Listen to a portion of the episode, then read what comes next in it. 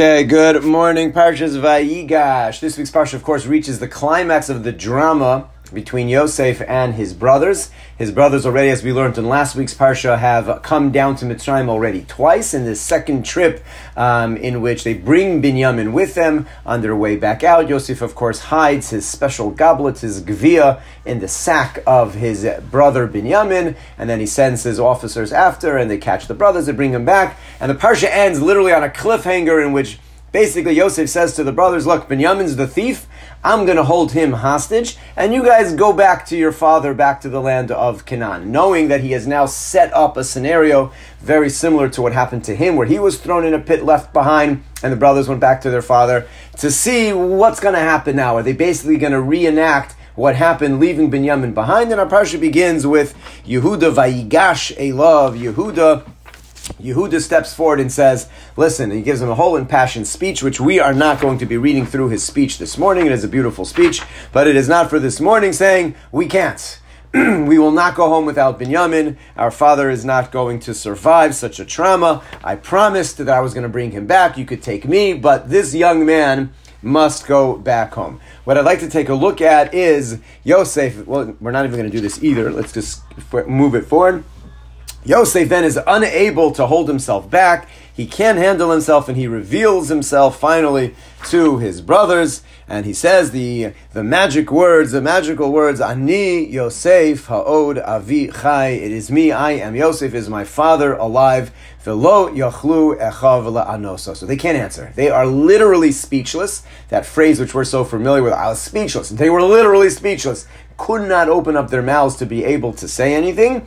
And now, what I'd like to do is take a look at, uh, with you at a series of psukim in which Yosef gives us this theological, philosophical approach as to how the brothers should address this issue of they're in total shock. They've sold their brother. They thought of him as this great threat. And here he is. Here he is sitting on the throne as the viceroy of all of Mitzrayim. So let's take a look at some of the psukim. I'll put it in front of you right now. And let's begin. Right after he reveals himself, we're going to, uh, let's take a look. Here we go.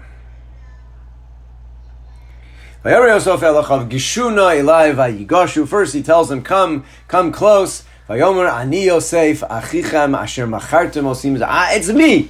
I'm Yosef, the one that you sold down to Mitzrayim.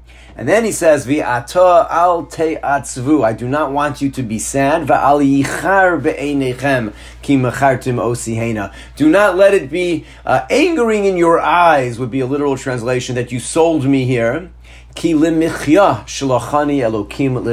Because it was Hashem that sent me here in order to provide you with salvation. And this is the idea that Yosef is now going to repeat two or three times. We'll take a look at them inside.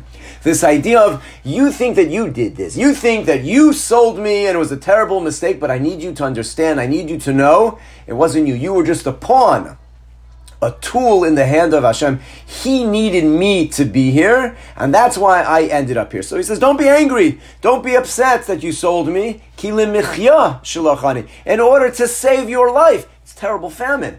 I'm actually going to save your life, and that's why Elokim, Hashem sent me down here. And then he explains exactly what he means here in Pasuk Ches. Uh, Vav, excuse me. Kizesh nasayim hara We still have, it's only been two years that this famine. And look, you've already come down twice. You have no food. We got five more years.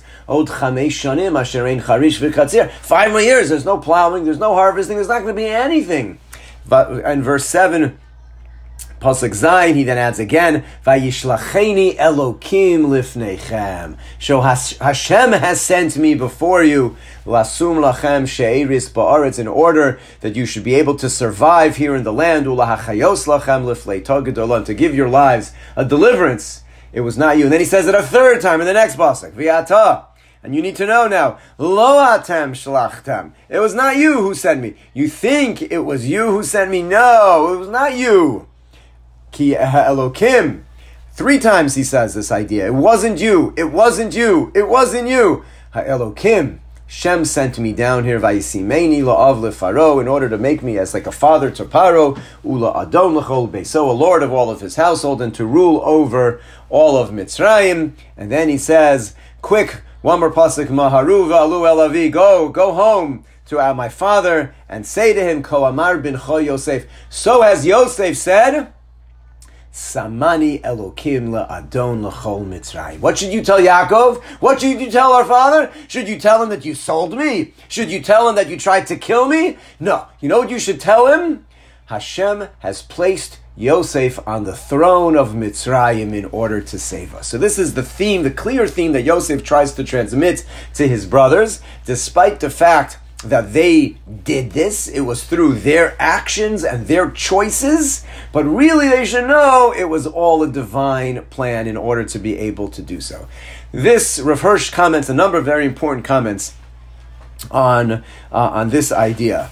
How do how does a Jew deal with this this this dichotomy of making a choice, making a poor choice, an incorrect choice, and then seeing in hindsight that you were a pawn or a tool in the eyes of Hashem who wanted something to happen and used you. So how do you view your decision? See, he writes two very important things. Number one, he says, this entire story, and probably no story more than this story, is a evidence or the evidence of the way in which the divine providence runs the world.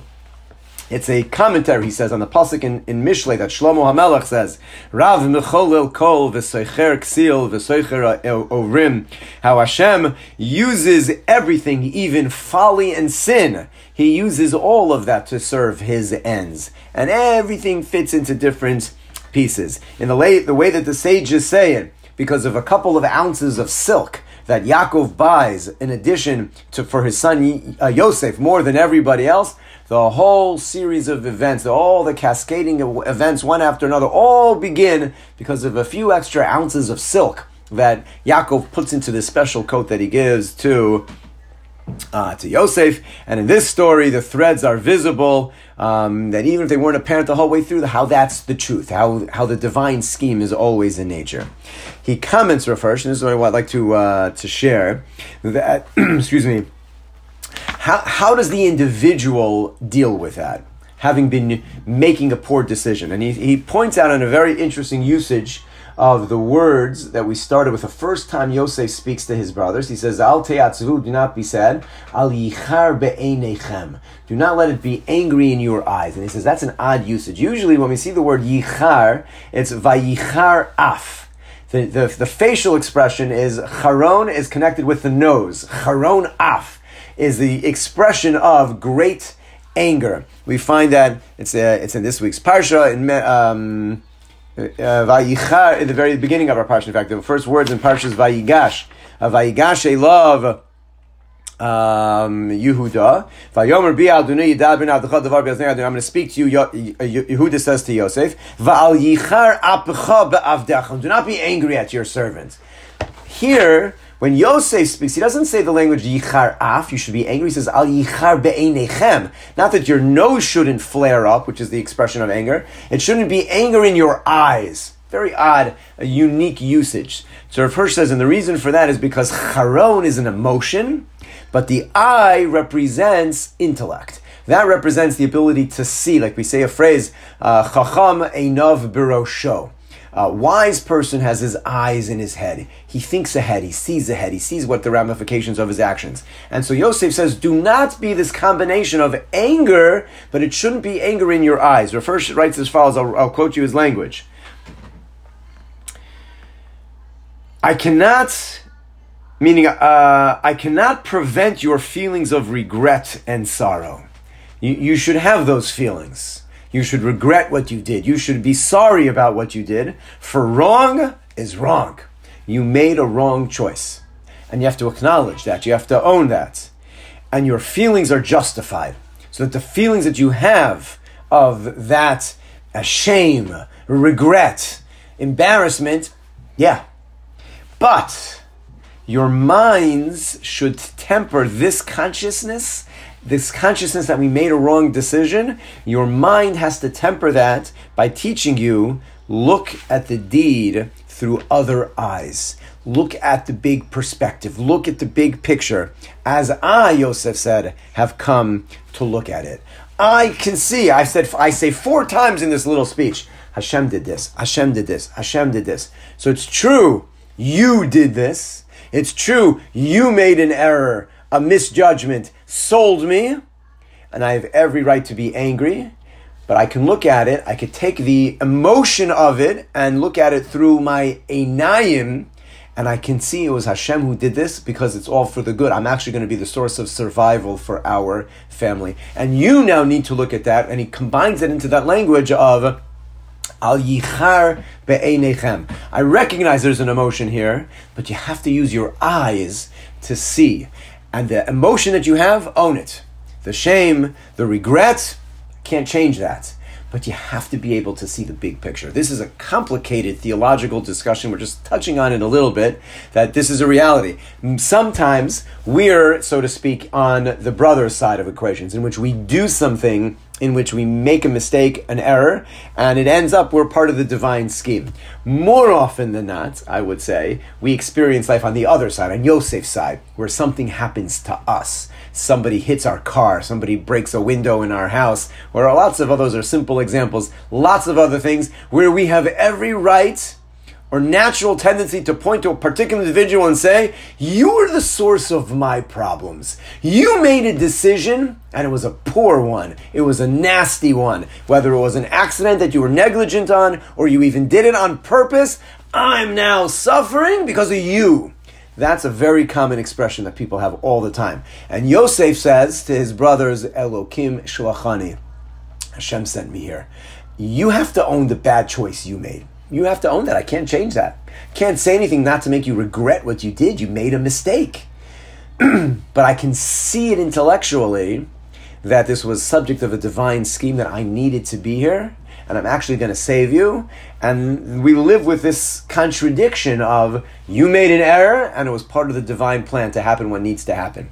In our own lives, we don't have the always the prophetic sight, obviously, of Yosef, nor do things happen so clearly within a short amount of time where we can piece things together. But as much as it's tempting to point to others and say, You are the cause of my problems, Ki Elokim Yosef says, it's, it's true in a way, but the bigger picture that could see beyond that, and he begs his brothers to see that way as well.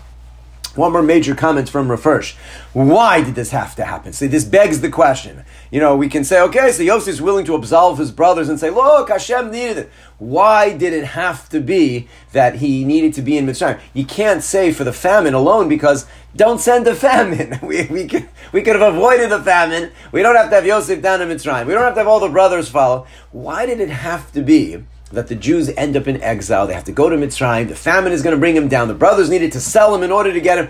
Why was all of this necessary that Yosef can look at it and say it was a divine plan? Great. What was the value of this divine plan? So Rav Hirsch suggests a number of things. He doesn't use this particular phrase, Ma'asa avosim lebanim the actions and deeds that happened to our forefathers are signs of what's going to foretell the future, what's going to happen to us. But he mentions that idea three different times in his comments, and he says as follows We needed to be in Mitzrayim. We could not develop as a nation in Canaan. The 12 sons of Yaakov, Avram was there, Yitzchak was there, Yaakov was there, but now that Yaakov has 12 sons, they needed to leave. Why should they need to leave and not develop in their beautiful homeland of the land of Canaan?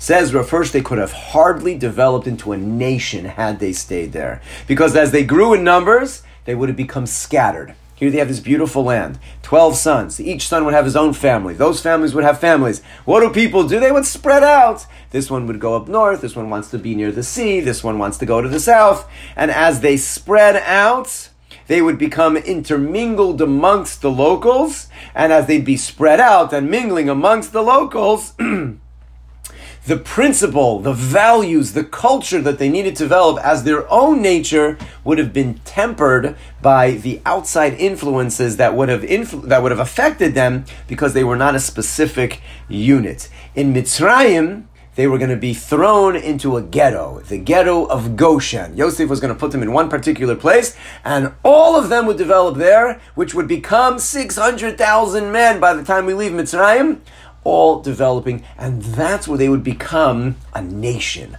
A family is going to turn into a nation, but remain close enough. Rav Hirsch then goes so far as to say, This same idea is going to repeat itself throughout history, and the fanatic bigotry, which we're going to experience throughout the Middle Ages, he writes, he fast forwards through history.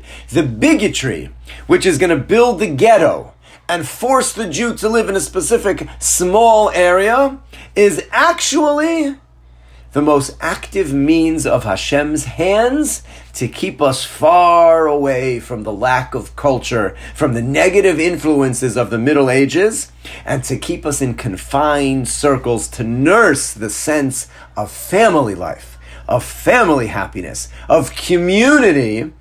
And as much as one can cry about the ghetto disaster, anti Semitism, it's true but it was actually the hand of Hashem saying, I need you to remain my Jewish people. And if there's no ghetto, if those walls crumble and you disperse amongst the nations in which you live, you will no longer maintain that identity. And the ghetto, like the very first ghetto is Goshen in Mitzrayim, was a tool that Hashem used to maintain family, culture, and identity, to be isolated from the negative influences that exist outside of us.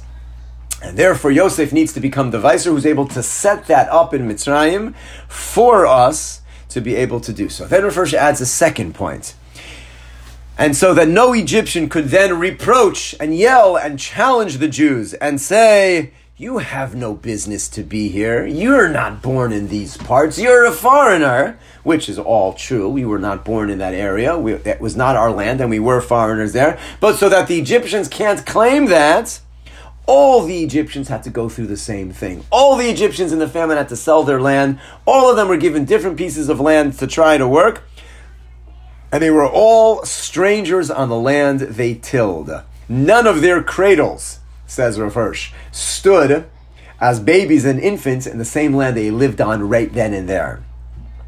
Says Rav Hirsch, this too foreshadows what's going to be throughout European history. In a similar way, he says, there was a remarkable stream of migratory nations, meaning all of Europe was settled by people who had not been in their homelands for hundreds and hundreds of years, which already had peopled almost all of Europe with strangers Almost all of Europe could say that, so that when the Jewish people begin their great wandering and the dispersion amongst the European people in the 1100s, 1200s, 1300s, and we begin to spread out and settle everywhere, listen to this line, this is the most amazing line.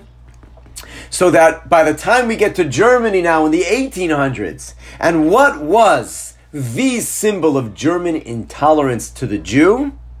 So that when the Germans yell and scream, quote, make the Jews go back to Palestine where they belong, end quote, history can respond back to the German people and say, Did then the cradle of your ancestors arise and stand here? No, you also arrived here relatively recently, so stop yelling at us to go back to Palestine in the land, the land that we came from. This requires just to stop and say, wow. In, in the point that Rav Hirsch is trying to make, he's saying, hey, they're yelling at us. Well, you don't belong in Germany. Go back to Palestine. And we say to them, you also don't belong in Germany. You can't yell at us more than yourselves. And what is so fascinating is that 150 years ago, in 1870, when Hirsch writes this, what was the, the, the anti Semitic Trump? Go back to Palestine where you belong. They didn't want the Jews in their land. They wanted them back in Palestine because everybody knew that's where you're from. So in the streets of Germany, they yelled, go back to Palestine. And you fast forward 150 years, and we did. We went back to Palestine. And so now what do they yell? Get out of Palestine, it's not yours. It's just fascinating that 150 years ago, that was what they would yell at the Jews get out of our land and go back to Palestine. So the only thing that changes is what they yell and scream about. But that they yell and scream that we don't belong, whether they say we don't belong in Germany or they say we don't belong in Palestine, that part of the sentence is always the same. You don't belong, go somewhere else. Just amazing that in 1870 he wrote, that's what they were yelling at us. Go, leave and go back to Palestine. Yehuda Avner, who wrote the wonderful book, passed away just a few years ago. He wrote a book called The Prime Ministers. He was um, a, a uh, I forget exactly his title um, for a number of prime ministers, an ambassador, and he wrote. He was an Englishman who wrote a, in a beautiful English. He writes about his experiences from 1950 about until the 2000s, uh, or a little bit earlier, 1980s, 1990s, uh, in, in, in various uh, official capacities with many of the prime ministers. Just a wonderful work. And he writes about his childhood in England, when, of course, as those who are following in their Jewish history course, um, the Jews and, and the English had a lot of run ins in the 30s and 40s, um, of course, because the Jews didn't like that the English were trying to run the show, and the English didn't like the fact that the Jews were preventing them and trying to kick them out. So it was a messy situation. He writes as a child boy, a childhood boy in England, the graffiti on the wall of also saying, "Get the Jews out and send them back to Palestine." In England, that that was the sense, and how that's like we all did. Half the world population, Jewish population, is back in Palestine, and now you don't have the right to be here either. Just fascinating. Lastly, Rav Hirsch comments. Why did we need to go down to time? So he says, number one, as he said, we needed to develop as a nation. We needed to be tight. We needed to be in an isolated, insulated area so that we didn't become like everybody around us. If we would have stayed in Canaan, it never would have happened. We would have spread out and be influenced by the idolaters there. So we have to go to Goshen. We have to be isolated in Mitzrayim in Goshen, which foreshadowed what was going to be the Jewish ghetto throughout medieval Europe. Number two, in Egypt, everybody was moving around, which would be the same story in world history. People would be moving around that they shouldn't have the claim against us, that we don't belong, you don't belong either. And number three, why did we have to go down to Mitzrayim? It arose, this entire situation, out of a story of kinna and sinna, of jealousy and hatred. As we described last week, how there were two weeks ago already, the brothers hated Yosef, they were jealous of him, and from that all of our problems stemmed. And that was the reason why we needed the harsh melting pot, he says, of all we needed to endure in Mitzrayim to burn out of us, to purify the Jewish community from their hatred, from their jealousy. There's nothing like adversity which brings a unit, a family, a country together. And so the Jewish people had these, these, uh, these difficulties of, of sinna, of kinna, hatred, and jealousy, and was going to be, so to speak, purified out of us in the iron furnace of Mitzrayim. And that, he says, as well, is going to be the same situation of all